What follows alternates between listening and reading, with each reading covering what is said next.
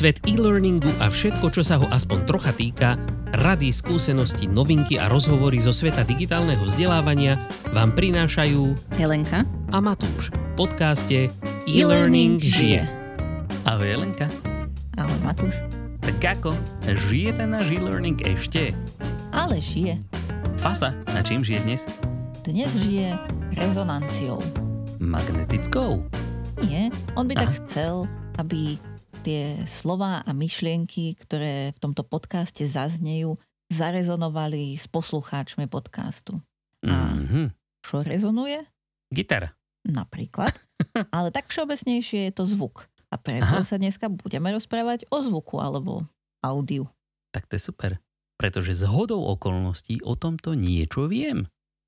A ja o tom viem niečo oveľa menej. Ale vieš. Hej. Super. Tak poďme na to. Čo vieš o tom? Či ja mám povedať? tak viem o tom, že sú tam nejaké vlny a že ten zvuk môže rezonovať, ale myslím si, že lepšie sa k tomu budeš vedieť vyjadriť ty, ako skúsený hudobník. Na rozdiel od svetla je zvuk, na rozdiel od toho, čo vidíme, čo je elektromagnetické vlnenie, je zvuk, teda to, čo počujeme, mechanické vlnenie. No vidíš, no už máš hneď niečo, nad čím môžeš rozmýšľať.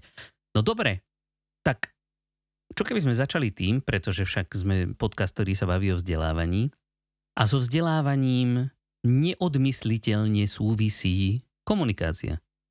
Pretože sa učíme tak, že si necháme od niekoho poradiť. Alebo sa necháme od niekoho naučiť, napríklad. A preto zvuk je pravdepodobne to najdôležitejšie médium pre komunikáciu medzi ľuďmi a samozrejme aj pre učenie sa.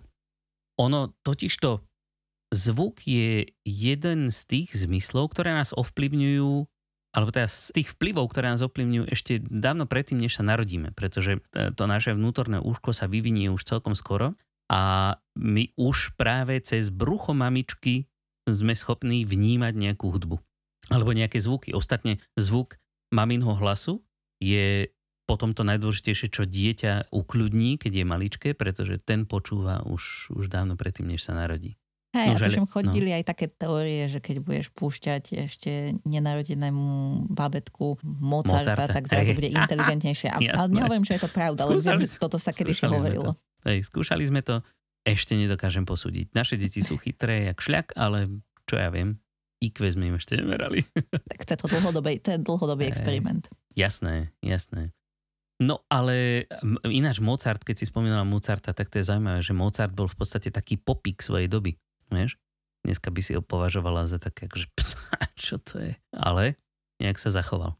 A jak teraz všetci na ňom fíčime. Ako myslíš, že hral takú populárnu hudbu? a Hej, to bola taká jednoduchá, klasickú? veselá, populárna, taká málo Mhm. vážna pre tých ľudí, vieš, hudba. Teda pre tú dobu. Aj no. Jednoducho. Takže nakoniec sa No. z toho stal evergreen. Tomu ver. A hlavne Mozart už patrí do public domain, takže už môžeme jeho hudbu používať. teda pokiaľ e, samozrejme um, je to nahrávka nejakého orchestra, ktorý si na to nerobí nároky. No ale dobre, o tom sa budeme baviť neskôr. A poďme sa baviť o zvuku ako takom teda. Prečo vlastne je taký dôležitý pre našu komunikáciu? Pretože aj teraz, mimochodom, sa bavíme prostredníctvom jazyka. Teraz myslím nejakého materského jazyka, nie svalu jazyka. Tak A aj ten používame troška. Ako súvisí s tým, samozrejme. Mnohá spoluhláska by nebola možná bez jeho použitia, ale o tom, o tom na budúce. Jednoducho, rozprávanie sa medzi ľuďmi je to najprirodzenejšie, čo tak nejak máme, takto si predávame príbehy, už po stá tisíc ročia sa týmto spôsobom vyvíjame. Ostatne k tomu sa neskôr dostaneme, keď sa budeme trošičku bližšie baviť o nejakých technikáliách, že my sme vlastne stvorení na to, aby sme sa navzájom počúvali. Respektíve stvorení, vyvinutí na to.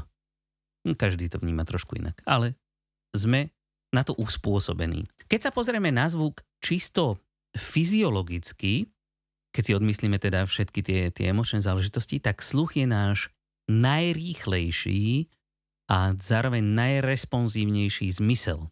A možno ste si to doteraz vôbec neuvedomali, ale napríklad veľmi ľahko to spoznať tak, že ak sa napríklad venujete hudbe a viete, že keď, ja neviem, si sadnete ku klavíru, stlačíte klávesu, vydá tón, hej? Ale keď chcete si zahrať na nejaké klávesy, ktoré sú pripojené na váš počítač a cez ten počítač, než sa ten zvuk k vám dostane, tak tam môže byť malý linkatý delay, alebo teda nejaké oneskorenie medzi tým pohybom vášho prsta a tým, že príde do vašich uší zvuk. A toto oneskorenie sme schopní vnímať už na úrovni 10 milisekúnd. Hej? To je jedna stotina sekundy. Už vtedy nás to štve, že do keľu, aké je to pomalé. Ne? A keď si to porovnáme napríklad s tými očami, eh, tak v počiatkoch filmu nám stačilo na to, aby sme obraz vnímali v podstate ako pohyblivý, aj keď trošku kostrbato, ale pohyblivý, teda aby sme ho vnímali ako video, nie ako sériu obrázkov, tak nám na to stačí 16 obrázkov za sekundu. Dneska už e, teda máme trošičku iné štandardy a štandardný filmový formát je 24 obrázkov za sekundu, ale stále je to o dosť menej ako práve tá jedna milisekund, uh, jedna stotina sekundy. To je pravda, lebo ak máme 30 obrázkov za sekundu, akože Aha. No, pri videu, Dobre, 30 tak je to je európsky štandard, sekundu. ale pri filmoch je 24 obrázkov za sekundu stále ah, štandard. Hej. Takže proste, ale to je jedno. Každopádne ten, ten, ten rozdiel tam je vždycky značný. Takže sluch je o dosť rýchlejší než zrak a napriek tomu, že dokážeme vidieť na fakt velikánske vzdialenosti, možno teda určite na dlhšie ako, ako počujeme, pretože však hviezdičky sú dosť ďaleko, tak výhoda sluchu spočíva aj v tom, že počujeme aj za roh. Že nemusíme vidieť zdroj toho zvuku, aby sme teda sa dokázali zariadiť, e, dokázali z toho vyčítať tú informáciu, ktorú potrebujeme. No a ostatné zmysly o tých sa teraz nemá zmysel baviť, pretože čo ako môžu byť schopné a rýchle a všetko, tak v komunikácii ako takej nám príliš nepomôžu. Dokážu nám ju spríjemniť alebo e, zozaujímaviť, ale nie sú to také tie základné komunikačné zmysly. A keďže náš obor je komunikácia za účelom vzdelávania, tak proste toto sú tie zmysly, ktoré nás zaujímajú. Tým chcem len povedať to, že ľudia často akoby vsádzajú len na tú jednu kartu, na to vizuálno. Ale ten sluch je tam proste rovnako dôležitý, ak nie je dôležitejší ako ten zrak a tak trošku ho tak zanedbávame. Takže preto sa chceme v dnešnej epizódke venovať trošičku tomu zvuku a možno vás jemne pošťuchnúť k tomu, aby ste sa nebáli ho viacej využívať vo svojich vzdelávacích aktivitách. No ale e, samozrejme, teda keď sa už bavíme o tých zmysloch, o tej fyziológii, tak je to hlavne mozog, ktorý odvádza všetku tú prácu. Hej, tie naše zmyslové orgány ako také a tie vonkajšie zmyslové orgány sú len také ako nástroje toho mozgu, ktorými príjma tie signály. A jedna veľmi taká zaujímavá vec, ktorú mozog dokáže, je, že si dokáže vybrať z tej ponuky na dennom menu len tie zvuky, ktoré on sám chce počúvať a tie ostatné odsunie tak nejak do, do úzadia. A napríklad si to môžete jednoducho predstaviť na konverzácii s niekým v plnej reštaurácii. Pravda, v dnešnej dobe je toto trošičku sci-fi, ale skúste si to predstaviť. Určite si to pamätáte, niekedy ste to už zažili a veríme, že čoskoro zase to zažijeme všetci znovu. Ale jednoducho, napriek tomu, že ten hluk v pozadí tej reštaurácie je fakt dosť silný, tak ten mozog si dokáže odfiltrovať len tú reč toho človeka, s ktorým sa práve rozprávate. A napríklad takí autisti, alebo teda ľudia s poruchou autistického spektra, aby sme boli presní, tak tí majú s týmto veľký problém. Tí majú problém oddeliť túto reč od hluku v pozadí. Takže toto je vec, ktorú by sme si mali veľmi vážiť, není to samozrejmosť. On je to celkom zaujímavé, lebo otázka je, že či to oddelenie nie je len kvôli tomu, že keď sa rozprávam s niekým ja, tak no. sa rozprávame hlasnejšie v pomere k tomu hluku, čo je v pozadí. Áno, aj k tomu sa dostaneme. A práve teraz si mi nahrala presne to, že jedno je hlasnejšie a druhé tichšie a jedno je to, čo chceš počuť a druhé je hluk. Pretože toto, čo teraz opisujeme, to je tzv. pomer medzi signálom a šumom alebo hlukom. Po anglicky sa to volá signal to noise ratio, keby ste to náhodou niekedy niekde hľadali. A hovorí to presne o tom, čo si teraz opísala. Že aký je rozdiel hlasitosti medzi tým, čo má byť počuté a tým, čo nemá byť. A toto napríklad si strašne ľahko všimneme na nejakých nekvalitných nahrávkach, prípadne keď niekto komunikuje s nami cez, ja neviem, vstavaný mikrofón v nejakom jednoduchom počítači tak ten bere tak strašne veľa šumu okolo, že proste nás to hrozne štve. Hej? Ale keď, keď je to v takom akoby live setupe, že akoby my komunikujeme s tým človekom, tak sme ochotní trošičku takéto nedostatky tolerovať. Ale medzi zvukom, ktorý je nahratý, ktorý by sme chceli používať napríklad vo vzdelávaní, či už vo videách, alebo samostatný zvuk, alebo ako podcast, tak medzi týmto nahratým zvukom a live zvukom je velikánsky rozdiel. Velikánsky. Pretože práve ten zvuk naživo, pri ňom má mozog k dispozícii celý ten kontext okolo. A dokáže sa pripraviť na to, ktoré zvuky vlastne má odfiltrovať. Ale keď počúvame nahrávku, tak všetky zvuky, ktoré priamo nesúvisia s tou nahrávkou samotnou, teda s tou informáciou, ktorú máme dostať, tak tie sú extrémne rušivé. A myslíš, že to by ma zaujímalo, keď hovorí, že keď sme v tom nejakom live setupe a mm-hmm. vidíme, čo sa okolo nás deje, tak sme pripravení na to, čo odfiltrovať. Že či toto isté platí, aj keď pozeráme video napríklad, že tam to teoreticky nemusí byť až také čisté, ako keď počúvame iba zvuk. Myslíš, že zvuk nemusí byť až taký čistý vo videu? Mm, hej, že, že sa to a. môže viacej blížiť tomu live setupu. Áno, určite. Hm. Pretože napríklad, keď vidíš tzv. talking head video, alebo teda vidíš toho človeka, ktorý rozpráva, tak už len to, že k tomu máš tu ďalší, ten ďalší level informácií, ktorý je napríklad to, že vidíš, ako sa pohybujú jeho ústa, alebo vidíš jeho výraz v tvári, vidíš jeho body language, hm. ako sa to po slovensky povie? Reč tela. Reč tela, presne. tak už to ti dáva akoby dodatočné informácie. Takže ty z toho nepotrebuješ vycuciavať len ten jeden stream informácie. Hej?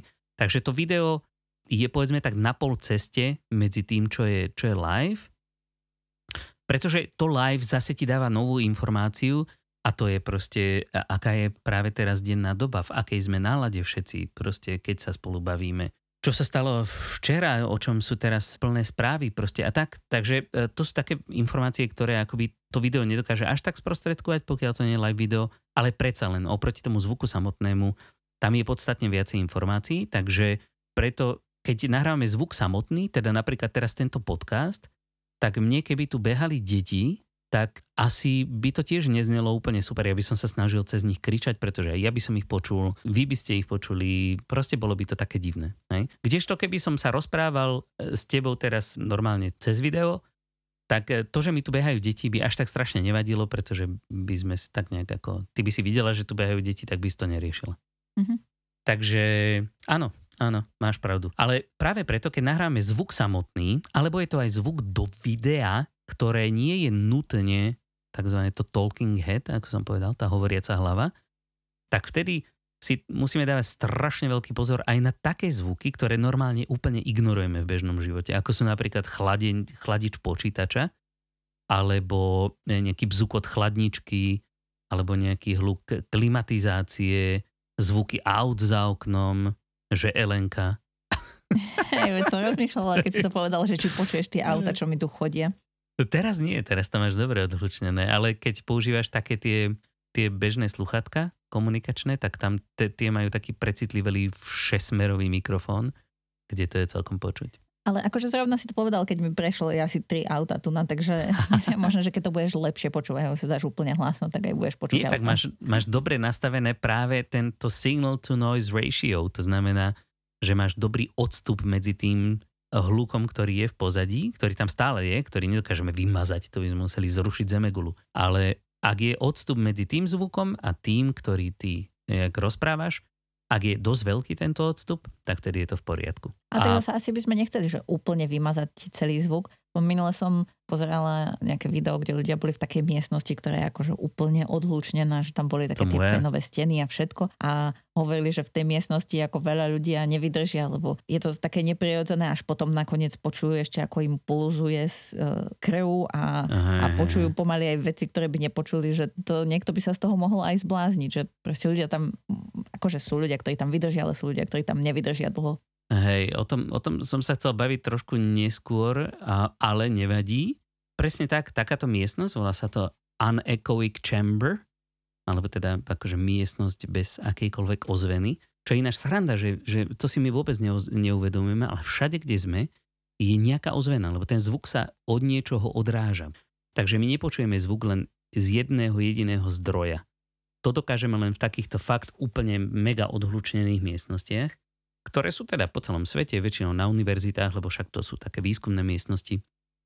Ale údajne v nich nikto nevydrží dlhšie ako 45 minút, lebo potom sa už ješ úplne zblázniť. A ja to poznám, pretože keď som bol mladší a nahrávali sme hudbu v rôznych štúdiách, tak proste ako už len to, že prídeš do štúdia, tak to je také strašne divné, lebo fakt tam zrazu zmizne echo.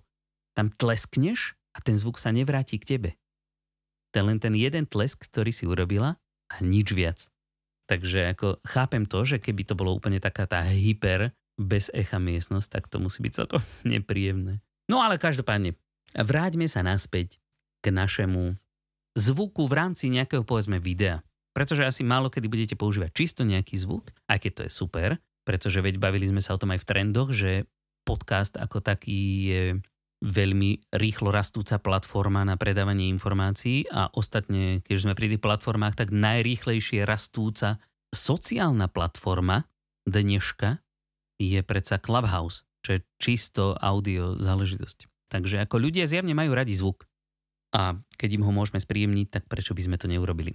No a ešte taká ako zaujímavá vec o zvuku je, že ako vlastne merať, ako je čo nahlas.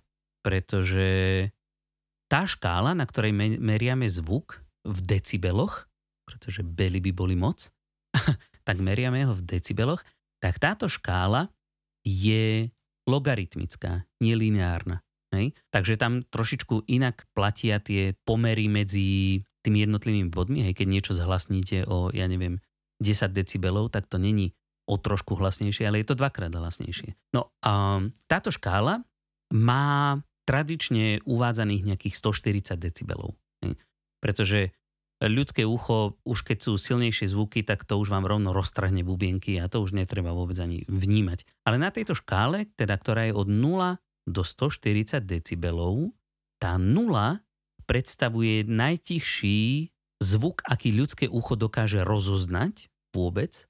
A 140 predstavuje, predstavuje napríklad výstrel z pištole vo vzdialenosti 1 meter od vás. Takže ako by povedal Ujo Will Ferrell, wow, that escalated quickly. Ale na tejto škále už 120 decibelov je hranica bolestivosti. To je napríklad úroveň hluku, keď si predstavíte, keď ste na rokovom koncerte čo je teraz tiež tak trošičku sci-fi, teda ak nežijete napríklad v Tanzánii, kde predsa žiadnu korunu nemajú. Ale keď sa na tomto koncerte postavíte priamo k repráku, tak tam presne zažívate okolo tých 120 decibelov a to už väčšinou cítite a nie je to moc príjemný zážitok. A len pre vašu predstavu, že ako zhruba aké hodnoty sú takých tých bežných vecí, o ktorých sa normálne bavíme alebo ktoré zažívame denne, tak keď si predstavíte v nejakej fakt tichučkej miestnosti, napríklad v tom štúdiu, že niekto na vás šepká zo vzdialenosti jedného metra, teda takto šepká. Ja som tak, ho No dobre, ale ja som bol asi centimetr od mikrofónu. tak e, toto je zhruba 25 decibelov, hej? keď je to do vzdialenosti jedného metra normálna konverzácia, tak ako sa teraz bavíme, a keby to bolo ale tak, že by sme stáli oproti sebe a bavili sme sa vo vzdialenosti, ja neviem, meter až dva od seba, tak to je približne tých 60 decibelov. Ale taký hluk v reštaurácii, o ktorej sme sa tiež bavili, to už je 70 decibelov. Alebo tiež hluk v, v triede, alebo v nejakej miestnosti, ktorá je plná ľudí. A napríklad hluk v kabine lietadla, tak to už je 80 decibelov. Preto tak strašne veľa ľudí používa všelijaké také tie odhlučňovacie sluchátka. A napríklad e, hlasitosť v prázdnej školskej triede alebo v kancelárii nejakej by nemala byť viac ako 35 decibelov. A, a pritom... akože čo spraví tých 35 decibelov? Muchy? 35... Muchy? Nie, to sú práve že ruchy všade okolo. To sú práve zvuky toho sveta okolo teba to je existencia civilizácie za oknami tvojej kancelárie. Hej. Ak máš pustenú, povedzme, klimatizáciu na nejakú úplne najnižšiu úroveň a ak tam máš počítače, alebo nie počítače, ak tam máš proste také tie veci, ktoré sú nezbytné k životu, hej, že niekde za rohom je chladnička, niekde za dvoma rohmi jazdí nejaký výťah, niekde za oknami 100 metrov od, odtiaľ jazdia auta. Toto všetko ti dokopy urobí minimálne tých 35 decibelov. Ale zvuk v bežnej domácnosti, alebo teda úroveň hluku bežnej domácnosti je dokonca 45 decibelov. Tam už sú všetky tie spotrebiče, ktoré sú bežne pri tebe, ale sú tak nejak bližšie. Hm? Mm-hmm. A to je bez rozprávania, bez toho, aby ktokoľvek, akokoľvek toto ticho narušil. Takže, a keď máš fakt, fakt tichú lililinku spálňu, pretože tam je väčšinou najtlmenejší zvuk, lebo však tam sú periny a závesy a neviem čo, tak tá môže byť okolo 30 decibelov, teda trošku viac ako ten šepot. Ale ako pod toto sa málo kedy dostaneme v bežnom reálnom svete.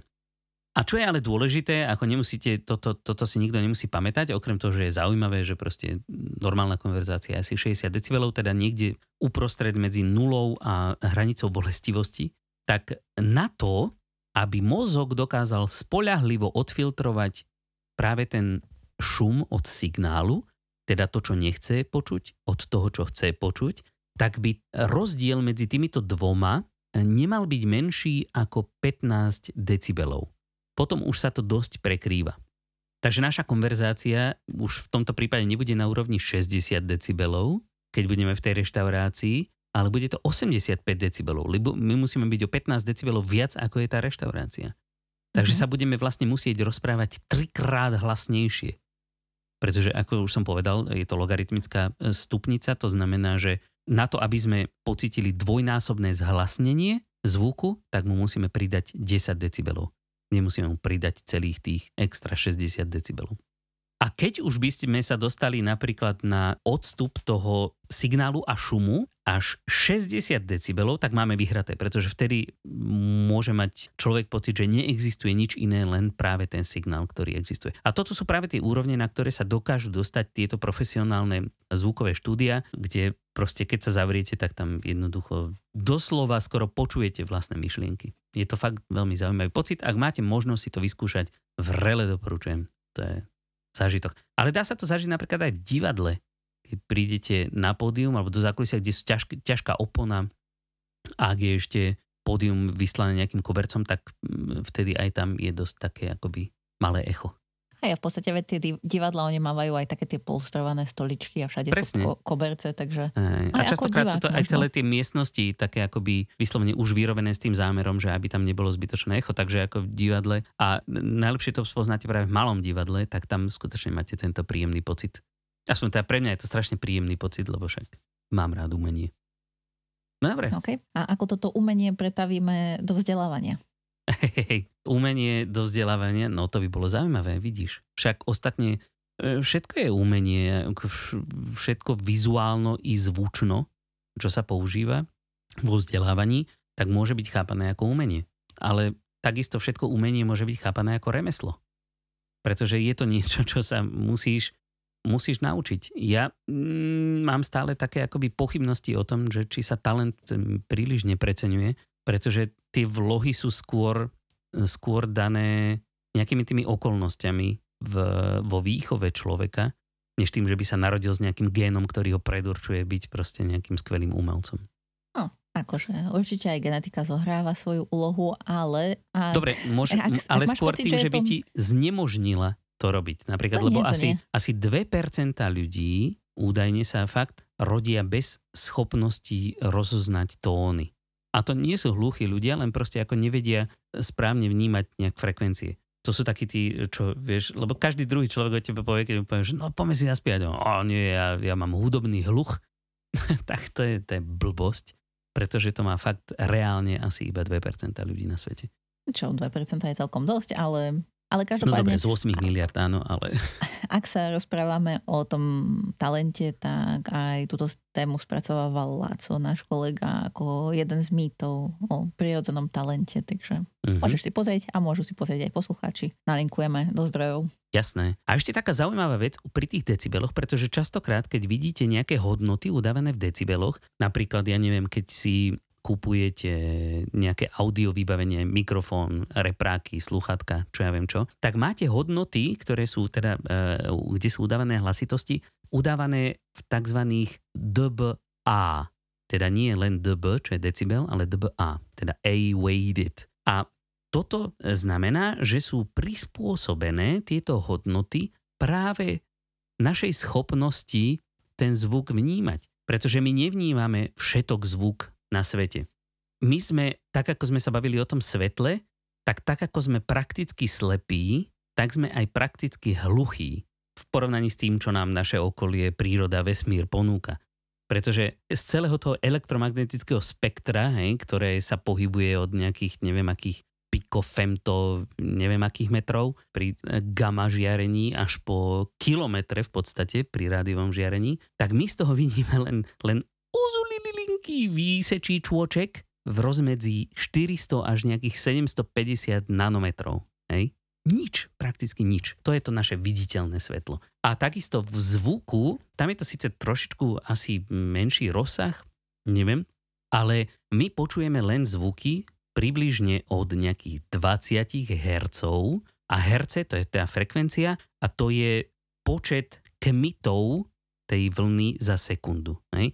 Takže ak tá vlna kmitne raz za sekundu, to je 1 Hz. No takže my počujeme od nejakých 20 Hz, čo je taký, nejaký taký veľmi hlboký zvuk, až po 20 kHz. Hej?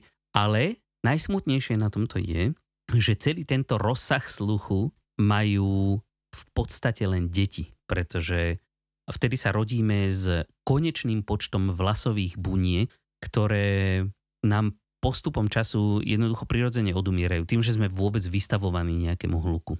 keď si povedal, že vlasových buniek, tak ja som si predstavila tie, z ktorých rastú vlasy. Ja, folikuly. E, nie, nie, nie, to sa volá vláskové bunky, sú to také malé lilinkaté vlásky a ukryté v tekutinke, kde si v slimáčiku, teda v slimáku, vo vnútornom uchu. Určite všetci viete, ako funguje ucho, hej, príde nejaká tá mechanická vlna, teda rozochvený vzduch, ten vám poklepe na bubienok ušný a, a tam sú potom tri kostičky s krásnymi názvami kladívko, nákovka a strmienok po česky sa mi to páči ešte viac, e, kladívko, kovadlinka a třmínek, tri najmenšie kostičky v našom tele a ten strmienok práve už nasadá na slimáka, ktorý je teda časť vnútorného ucha a v tom slimáčiku tam je taká tekutinka a v tej tekutinke sa pohybujú vláskové bunky. Teda sa pohybujú, oni sú pripevnené, ale tá tekutinka, jak prúdi, jak je rozochvievaná, tak tie vláskové bunky, každá z nich je citlivá na trošku inú frekvenciu a tie už posielajú potom signál cez nervy priamo do mozgu. Čo oni tak a nemajú to ani moc ako ďaleko. také tie korály, nie? Čo? Áno, presne, jak sasanka. Hej, hej. Presne, v láskovej bunke sú taká naša malá sasanka. No aj, no. a oni sú, je ich teda len konečný počet a potom ano. odumierajú. A keď si ich keď... zničíš, keď si tak. ich zničíš, tak proste máš smolík. A toto aj, je tak... niečo, čo by mali rodičia výrazne prízvukovať deťom, teda nie, nie, nie príliš nahlas, aby im neponičili tie vláskové bunky, ale mali by ich na to upozorňovať, pretože vieš si, všetky rodičia ti vždy povedia, a nepočúvaj to tak strašne nahlas, ale už ti nepovedia, že máš len konečný počet vláskových buniek. Oni ti chce povedať, že budeš hluchý, no ale tak ako vieš, frcek malý, čo si ten povieš, no ohluchý, no, tak krám, teraz ešte počujem. Otázka je, že mm. ako veľmi a aké veľké deti vnímajú tie, to vedecké vysvetlenie a lepšie ho príjmajú od svojich rodičov ako takéto pôvodné, lebo ako ja si myslím, že neexistuje rodič na svete, ktorý by svojim deťom nepovedal, že nepočúvaj nahlas tú hudbu, lebo no, ale, ti to poškodí jasné. sluch. Ale, ale nie každý vie, prečo to poškoduje a ako to poškodzuje, vieš? Takže toto je také zaujímavejšie, keď už sa dostaneš na klb tomu a proste možno aj to dieťa si bude vedieť predstaviť. No ale každopádne taký, taký nejaký priemerný 50 až 60 ročný človek už ani zďaleka nepočuje tých 20 Hz až 20 kHz. Je rád, ak sa ten jeho sluch dostane k 10 kHz. E, sranda je, že s tými hlbokými frekvenciami nemáme problém. Tie majú akoby nižšiu energiu. Ale, ale práve tie vysoké frekvencie tie nám postupne odumierajú ako prvé. No a taký bežný 60 ako budem pravdepodobne aj ja, ktorý v mladosti postával práve pri tých reprákoch alebo vypekal do sluchatiek metaliku alebo niečo, tak ten bude asi v 60 rád aj za 5 kHz. Takže jednoducho, čím sme starší, tak tým počujeme akoby menej ostro, tak tlmenejšie. Ako by nás ľudia rozprávali stále cez hrubšiu a hrubšiu deku. No. Ale ešte, ešte, keď už sme pri týchto hercoch, teda tom rozsahu toho nášho počúvania, tak zaujímavé je, že keď si zoberete práve takú tú škálu tých frekvencií, v akých počujeme od tých 20, do, od 20 Hz do 20 kHz, tak ono to najprv tak pomaličky stúpa, akože 20 Hz málo, potom to narastie a vrchol je niekde na úrovni 1 až 3 kHz a potom to zase e, celkom prúdko padá dole. A práve v tomto rozsahu tých 1 až 3 kHz tam sa čuduj sa svete nachádza práve ľudská reč. Áno, my sme špecificky vytunení na to, aby sme sa navzájom počúvali.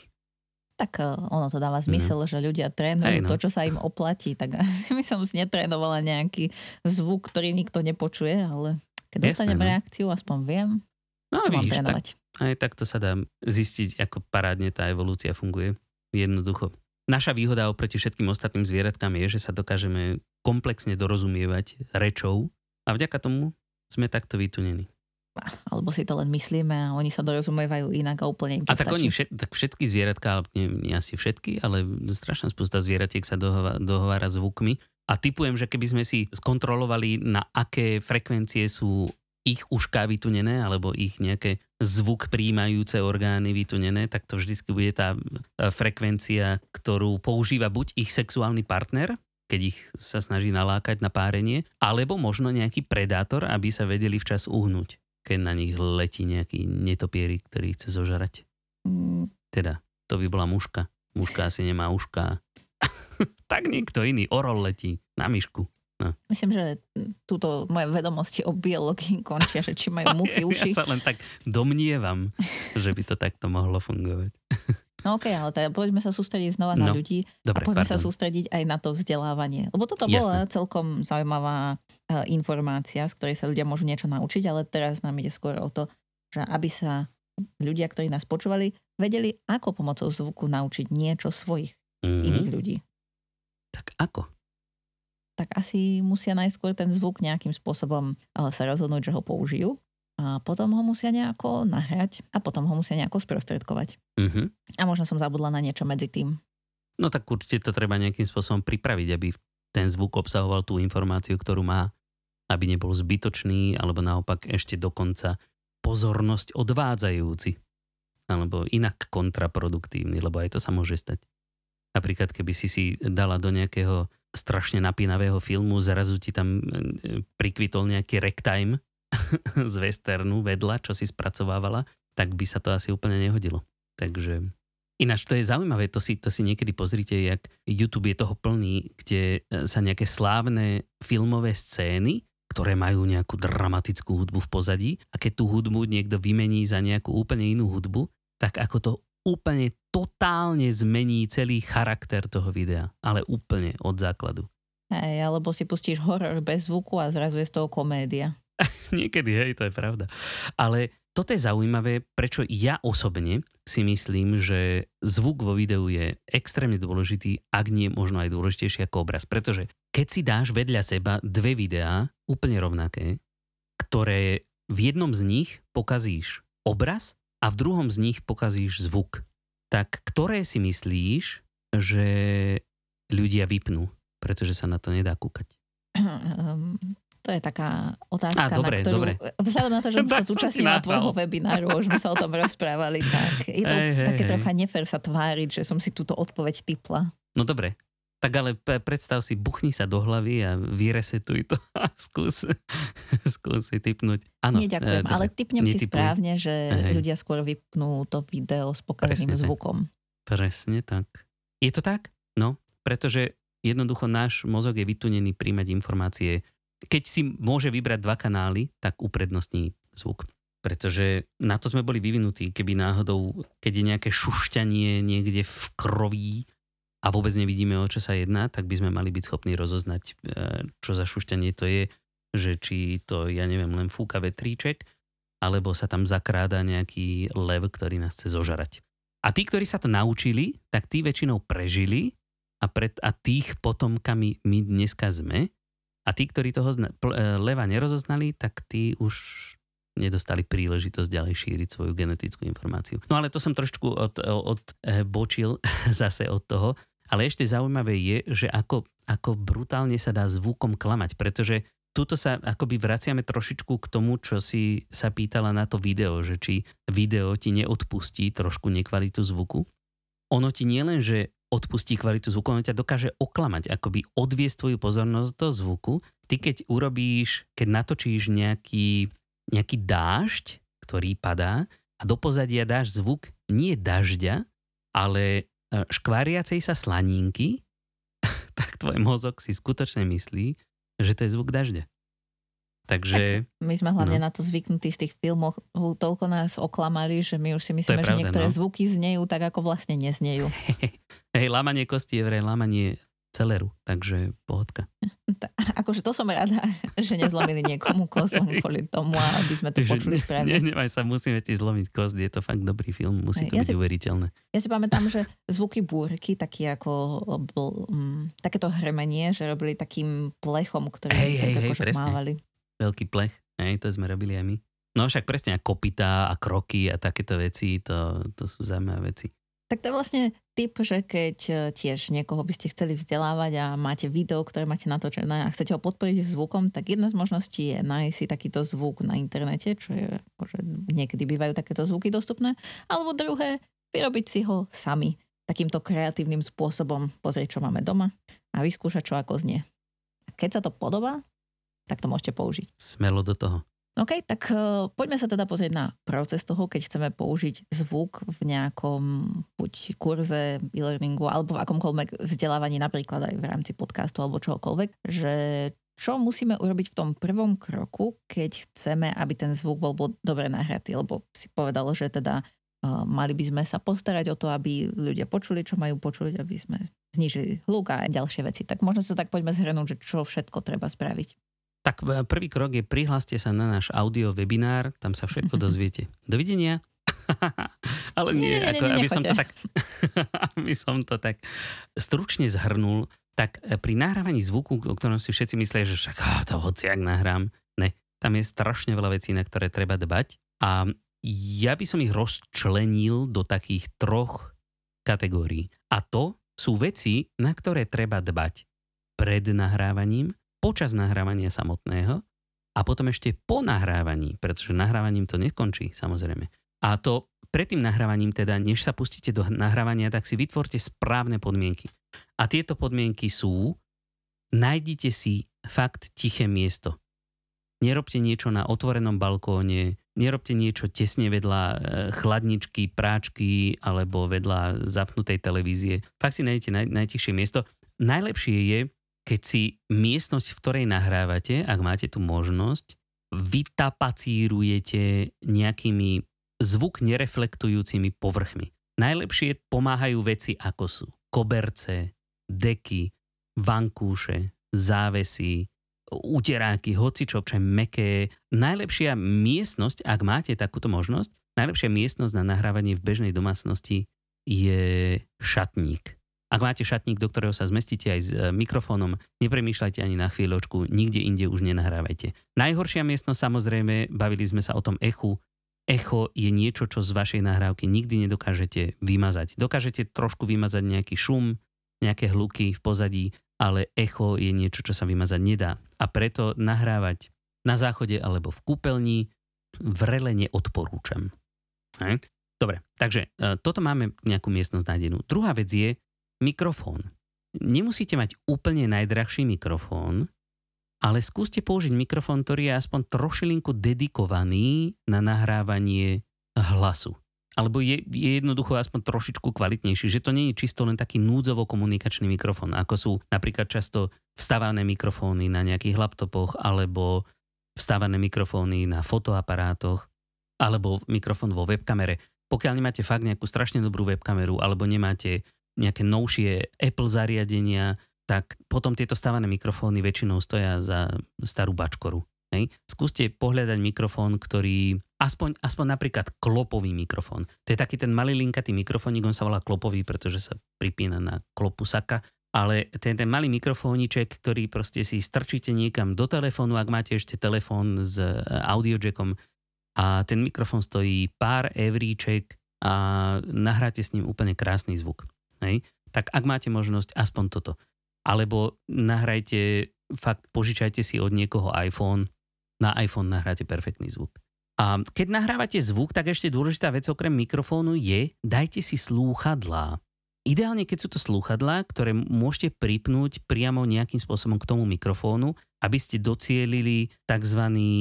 monitoring bez latencie. Aha, čo to Bez znamená? oneskorenia. Čo prosím? Bez oneskorenia v podstate. Áno, áno. Že jednoducho počujete presne to, čo rozprávate do toho mikrofónu.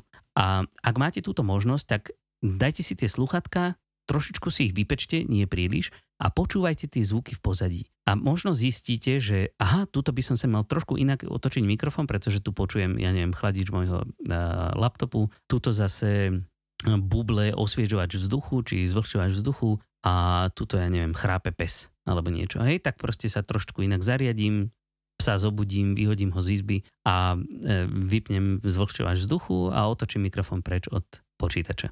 Toto by ste bez tých sluchatiek nepočuli, pretože presne toto sú tie zvuky, o ktorých sme sa bavili, že to v bežnom živote úplne ignorujete. Váš mozog ich vypína, pretože ich považuje za prírodzené a nevenuje im nejak pozornosť. Ale keď už počúvate tú nahrávku, tak tam si ich zrazu všimnete. No a keď už teda máte vybraté, vybratý nejaký ten mikrofón, máte k nemu sluchadielka, tak si ešte budete potrebovať aj nejaký software na to nahrávanie. Väčšinou, keď nahrávate cez telefón, tak tam sa to rieši nejakými aplikáciami. Keď nahrávate cez počítač, tak tie programy, ktoré sa na to používajú, sa volajú, že DAW, alebo DAW, čo je Digital Audio Workstation. A jednoducho to je len taký názov, ktorý tomu kedysi niekto dal. A existujú aj zadarmo programy ako napríklad Audacity, na ktorý mimochodom nahráva aj Elenka, Uh-huh. je potreba si teda vybrať nejaký software, cez ktorý to budete nahrávať, aby, ste, aby to bol nejaký program, v ktorom môžete stlačiť veľké červené tlačítko, čo je nahrávať a nastaviť si tam teda úrovne vstupného signálu, nastaviť si, z ktorého mikrofónu chcete nahrávať, potom stlačte nahrávať a na konci to zase stopnite, vypočujte si, či to bolo dobré, na začiatku je dobré si urobiť nejakú, nejakú e, testovaciu nahrávku. Takže budete potrebovať aj tento software a keď už máte aj ten hardware, čo je teda ten mikrofón, tak e, mikrofón si treba správne nastaviť, ale to nie len vo vzťahu k nejakému okolitému hluku, ale aj vo vzťahu k vašim ústam, keď napríklad chcete do ňoho rozprávať, alebo spievať, alebo niečo. Jednoducho, a mali by ste byť blízko k mikrofónu, ale nie príliš blízko, aby to neznelo takto, ale zase ani nie príliš ďaleko, aby to neznelo takto nejak. Ej, mal by tam byť práve správny ten pomer medzi tým signálom, čo je váš hlas, a šumom, čo je taký ten bežný hluk tej miestnosti. Malo by vám byť dobre rozumieť, malo by vás byť dobre počuť a nemali by tam byť zvuky, ako sú všelijaké sikavky, nejaké veľké nádychy, mlaskanie a také prehnané Pčka a Bčka. P, B, tieto zvuky, preto by ste nemali byť úplne nalepení na mikrofóne, ale byť od neho trošilinku ďalej. A možno si ho natočiť trošku tak akoby pod uhlom, aby ste nerozprávali priamo do ňoho, ale akoby tak akoby tesne vedľa neho. Akoby ten zvuk mal len tak lízať ten mikrofón. On samozrejme ide do ňoho, ale ten, tá najsilnejšia, ten hrot tej zvukovej vlny, ktorý obsahuje všetky tie e, silné zvuky, tak ten ide tesne vedľa tej membrány, ktorá sníma ten váš hlas. Dobre, ešte strašne dôležitá vec je, keď sa snažíte rozprávať, čo my teraz teda nerobíme, alebo teda čiastočne máme povedzme nejakú kostru toho, čo by sme chceli povedať, ale niekedy je dobré si napísať vyslovene scénár a precvičiť si ho nahlas a držať sa ho. Neskúšať improvizovať, pretože častokrát, keď sa snažíte improvizovať, tak sa v tom zamotáte a potom musíte do nekonečna opakovať tie nahrávky a tak. Takže ak si nie ste úplne 100% istí tým, čo chcete povedať, tak si napíšte scenár, precvičte si ho na hlas a držte sa ho, improvizujte. A na začiatku si nahrajte nejaké demo. To znamená cvičená nahrávka, kde práve spoznáte, či máte dobre nastavený mikrofón, či ho máte správne umiestnený, či nie sú v pozadí nejaké zvuky, ktoré ste si predtým nevšimli, či je to zrozumiteľné, či to znie dobre, či je to príjemné, či vás to neodradí. To je aby sa náhodou dôležité. nestalo, že hodinu niečo nahrávate krvopotne a potom zistíte, Presne. že ups, niečo nebolo nastavené úplne správne. Mm-hmm. Áno. A teraz sa teda dostávame k tomu počas nahrávania samotného. Tuto pomôže, keď nebudete nahrávať posediačky, ale postavíte sa k tomu. Pretože to, čo vo vašich hlasivkách spôsobuje zvuk, to je prúdenie z vzduchu okolo tých hlasiviek, ktorý rozochvieva tie dva malilinkaté svalíčky, čo sú hlasivky. A ten vzduch pochádza teda samozrejme z pľúc a hlavný sval, ktorý operuje pľúcami, nie sú tie medzireberné malinké svalíky, ale je to bránica. Hej? Takže na to, aby ste mali čo najväčší rozsah bránice, teda pohybu bránice, tak je práve sa dobré postaviť. Alebo keď už sedíte, tak sedte v spriamene. To vám fakt strašne pomôže, budete mať možnosť sa viacej nadýchnuť, jemnejšie pracovať s tým vzduchom, ktorý vypúšťate, udržíte dlhšie ten nadýchnutý vzduch a tak ďalej a tak ďalej. Um, snažte sa čo najviac sa uvoľniť. Toto je strašne počuť totiž to na nahrávke, keď ste uvoľnení, keď nie ste úplne v strese. A ešte je dobré si tak pomôcť, e, môžete tým, že sa usmiete jednoducho. Pretože keď sa usmievate, tak je to fakt na tej nahrávke počuť. Ja napríklad hey. teraz som sa začal usmievať a úplne nechtiac rozprávam úplne inak ako doteraz. Hej, ale je aj počuť, keď sa človek usmieva úprimne alebo nie. Á, samozrejme. Lebo v tvojom yes. začiatku, ako si povedal, že ja som sa teraz usmiel, ako bolo počuť zmenu, ale bolo počuť, že to není naozaj hey, no. úsmev.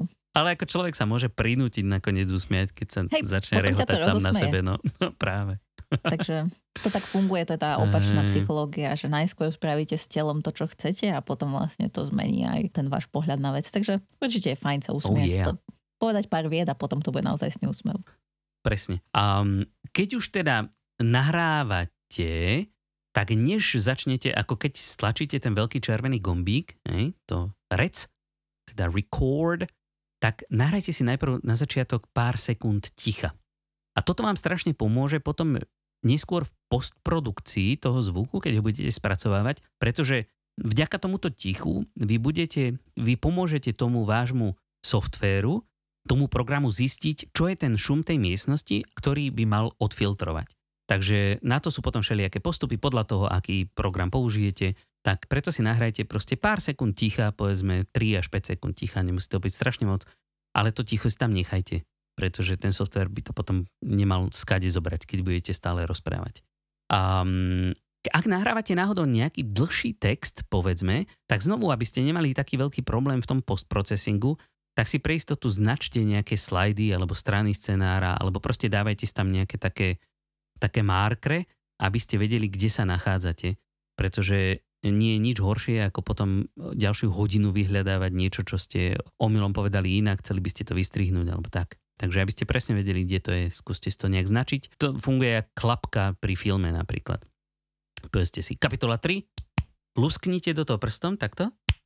A tým, že tam dáte nejaký ten ostrý zvuk, tak tým sa vám potom podarí oveľa ľahšie, keď sa pozeráte na tú nahrávku, nájsť práve to miesto, ktoré ste si označili.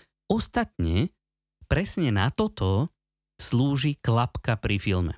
Klapka tam není preto, aby len aby sa označila tá scéna akoby vizuálne, ale práve klapka práve preto urobí to klap, aby sa potom neskôr dal zosynchronizovať ten nahratý zvuk s tým obrazom. Pretože ten ostrý zvuk tam nájdete krásne. A keď sa pri nahrávaní pomýlite, tak dve veci. Nemusíte opakovať celú nahrávku znovu.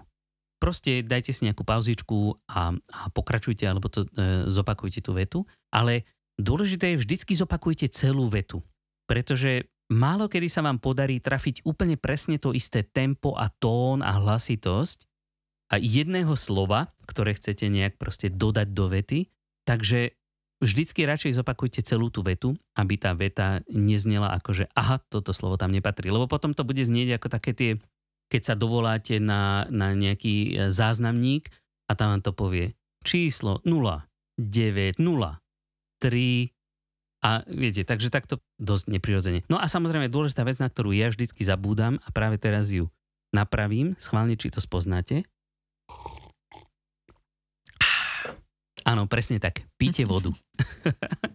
Toto strašne pomáha, pretože tie hlasivčičky a celé hrdlo vám trošičku vysychá, keď takto, e, zvlášť keď dlhšiu dobu rozprávate, tak je dobre zostať hydratovaný. Nuž, tak sme si nahrali nejaký zvuk a teraz čo s ním po nahrávaní?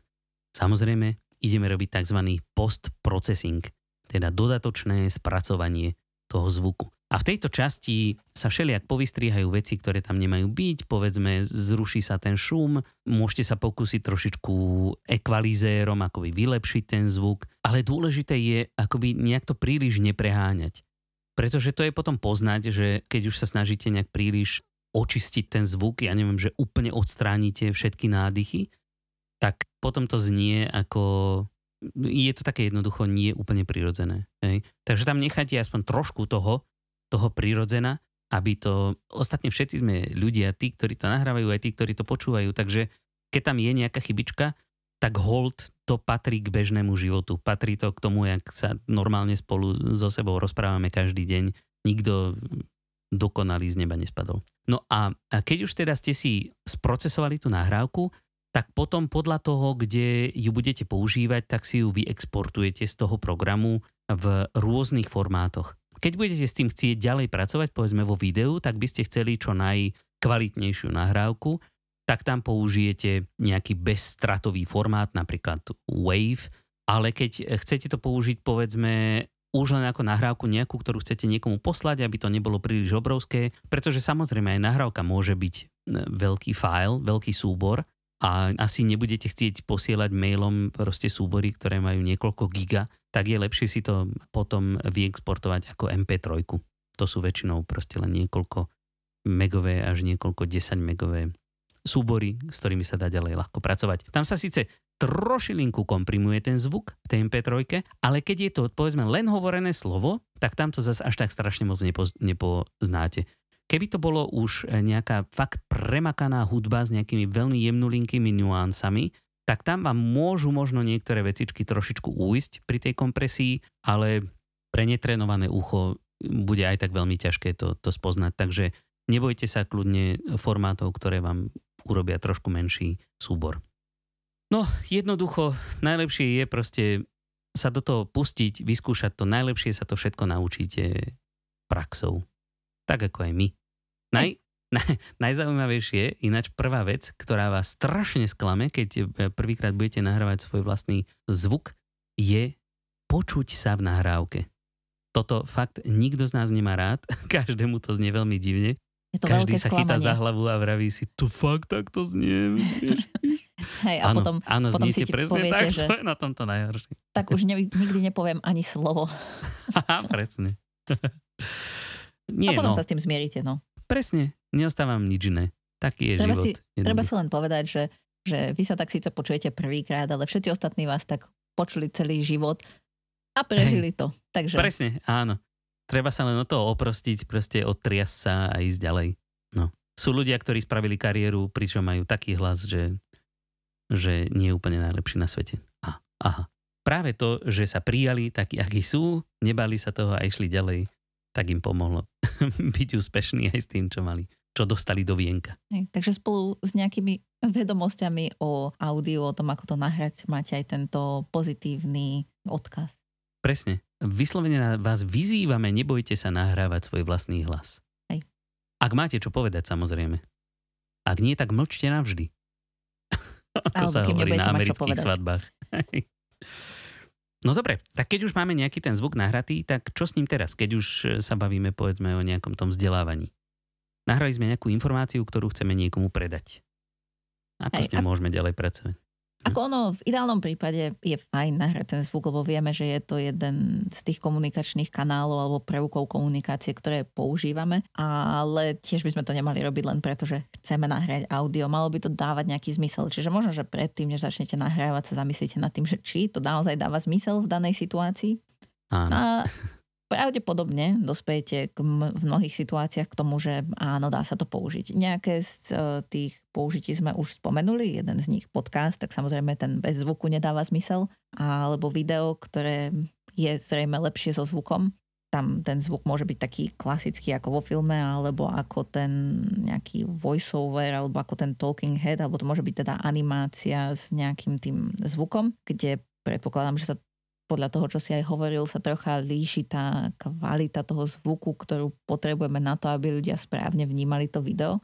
Takže aj nad tým sa treba zamyslieť a nad tým, že do akej miery to audio potrebujete spraviť správne. No a možno to, keďže náš podcast sa volá e-learning žije, kde sa dá ešte použiť zvuk, vo vzdelávaní je aj v rámci takého možno klasickejšieho e-learningu, že máte napríklad zvuk v nejakom kurze. A tam Mhm. tam je to také trocha ošemetné, lebo tiež sa treba zamyslieť nad tým, že či ten zvuk má nejakú pridanú hodnotu. On väčšinou má tú pridanú hodnotu, ak pomôže tú informáciu odkomunikovať rýchlejšie. To znamená, že buď e, podporí to, čo na tom slajde je, alebo ak je tam aj nejaká animácia, ale to už sa blížime k tomu videu, že v podstate vnímate tú informáciu dvoma kanálmi, ale rôzne veci. Lebo často sa stáva, že ľudia si povedia, a dám audio do kurzu, lebo však audio je fajn, a, alebo popri tom, že však sú ľudia, ktorí inak vnímajú informácie, čo sme v podstate už vyvracali v prvej časti našich mytov vo vzdelávaní, že sa ľudia učia rôznymi štýlmi, tak si povedia, že no, veď e, prečítam to, čo mám napísané na slajde. A to je jedna z tých horších vecí, ktoré môžete spraviť, lebo teda neviem ako vy, ja neviem ako ty, Matúš, ale mňa to väčšinou otravuje, keď, e, lebo väčšinou čítam rýchlejšie ako niekto mi niečo hovorí, alebo aj ako ja sama rozprávam. A keď e, sa snažím čítať a zároveň počúvať to, čo mi tam hovoria, tak ma to stále zdržuje, lebo ma to vracia naspäť a potom sa neviem na to hey, no. sústrediť, no. ani na ten zvuk, ani na, na to, čo čítam. A som si hovorila, že tak na čo sa na to pozerám? Tak som to mohla iba počúvať. Ale najlepšie je potom urobiť takú, takú prezentáciu, že na tom slajde je napísané, alebo na tej obrazovke je napísané niečo úplne iné, než čo ten, čo ten sprievodný hlas hovorí. A skutočne akože mozog dokáže spracovať obidve informácie naraz. Samozrejme do istej miery komplexity, ale dá sa to. Ja som videl práve našu obľúbenú Cathy Moore a takto pracovať s, s prezentáciou, kde proste dala nejaký príklad na slajde a zároveň do toho rozprávala a mimochodom len tak e, niekde medzi rečou spomenula, že ja viem, že vy ste schopní to čítať, aj, aj keď ma počúvate, takže proste nech sa páči ďalej. A skutočne tak fungovalo. Skutočne ja osobne som stíhal sledovať aj tú prezentáciu, aj počúvať, čo ona vraví. Takže keď sa to dobre namieša, dá sa to aj takto. Ale robiť to dvakrát rovnako, to je skôr zlé, no. Hej, čiže toto nie je úplne najlepší spôsob. A, ale teda samozrejme to audio má svoj význam a má svoj význam vo vzdelávaní a hlavne pokiaľ je to teda ako keby ďalší kanál, ten sluch je ďalší kanál, ktorým vnímame to, čo sa nám hovorí, alebo to, akú vedomosť sa nám snažia ľudia odovzdať, alebo teda väčšinou je to v opačnom garde, my sa snažíme niekomu povedať. Takže to je v podstate audio, ktoré by som povedala, že je také ako keby hovorené slovo. A potom máme ešte druhý druh audia uh-huh. a mhm. to je nejaká Spievané taká... slovo. Hm, napríklad. ale skôr som myslela také nespievané, ale hudba, ktorá Aha. môže byť pozadí nášho kurzu alebo akéhokoľvek iného vzdelávacieho objektu.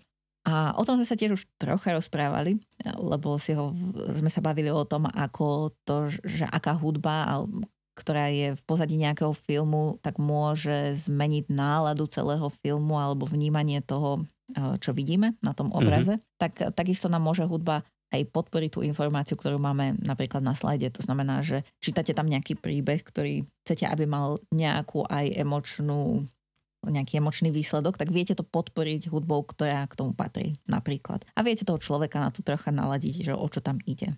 Takže...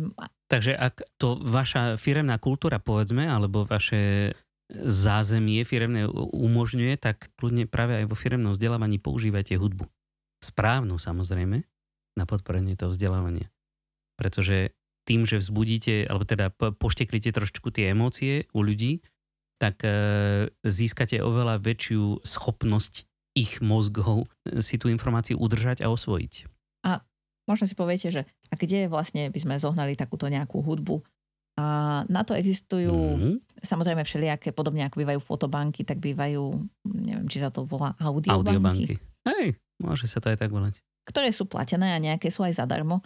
A nedávno aj Tom Coolman z Articulatu, ktorý píše Rapid e-learning blog, čo odporúčam tento zdroj tiež ako e, na vzdelávanie a teda súvisiaci s tým, ako robiť vzdelávanie, tak posielal nejaké odkazy na stránky, kde nájdete aj hudbu, ktorá sa dá použiť v kurzoch zadarmo. Lebo existujú stránky, kde to zadarmo je, keď dodržíte nejaké podmienky, že ja neviem, to nebudete predávať alebo podobne. Takže existujú aj spôsoby, ako sa dostať k takejto hudbe. Aj bez toho, že by ste niečo zaplatili, samozrejme potom je výber limitovaný, alebo sú samozrejme nejaké aj platené audiobanky.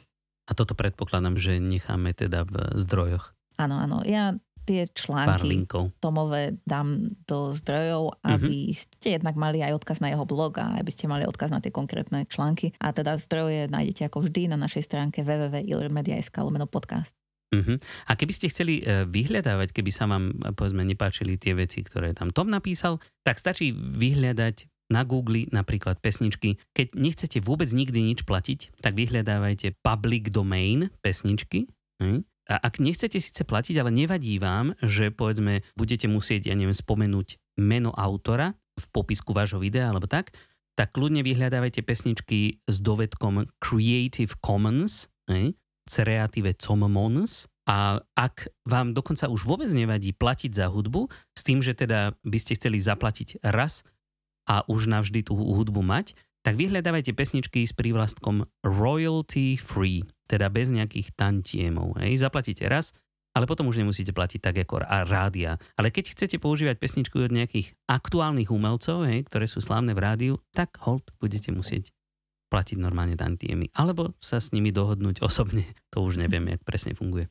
Alebo si môžete zložiť vlastnú hudbu. Alebo si ale... zložte vlastnú, presne. Ale to Však, málo kto dokáže oh, z takých bežných ľudí, ja to teda určite nedokážem. Tak, ale ja sa sem máte tú snažím. možnosť. Hm.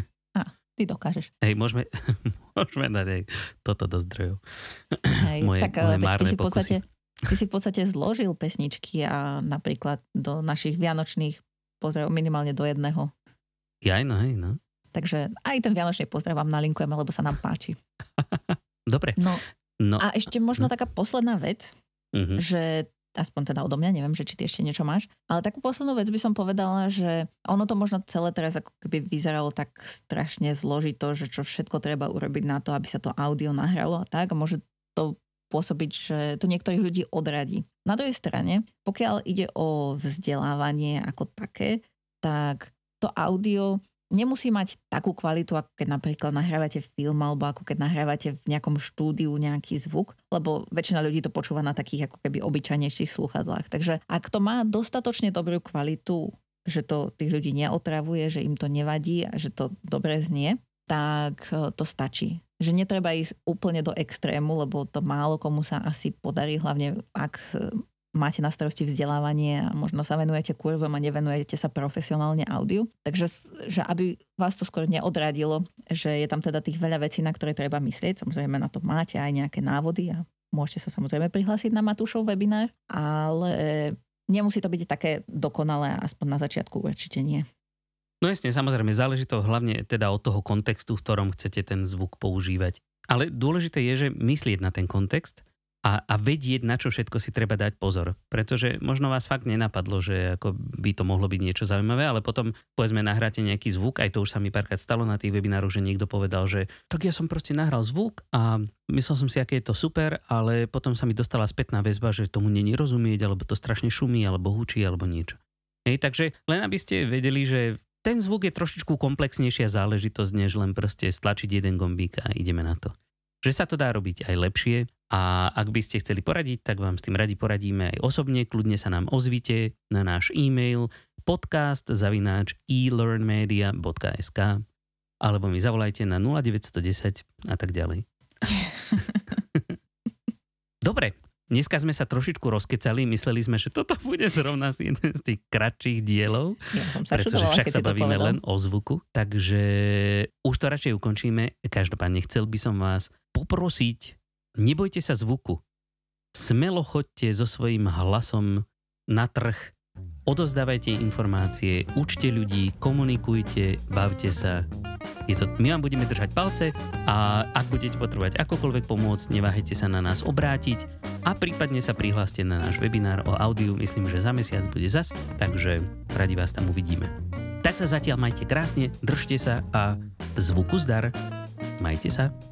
Majte sa pekne.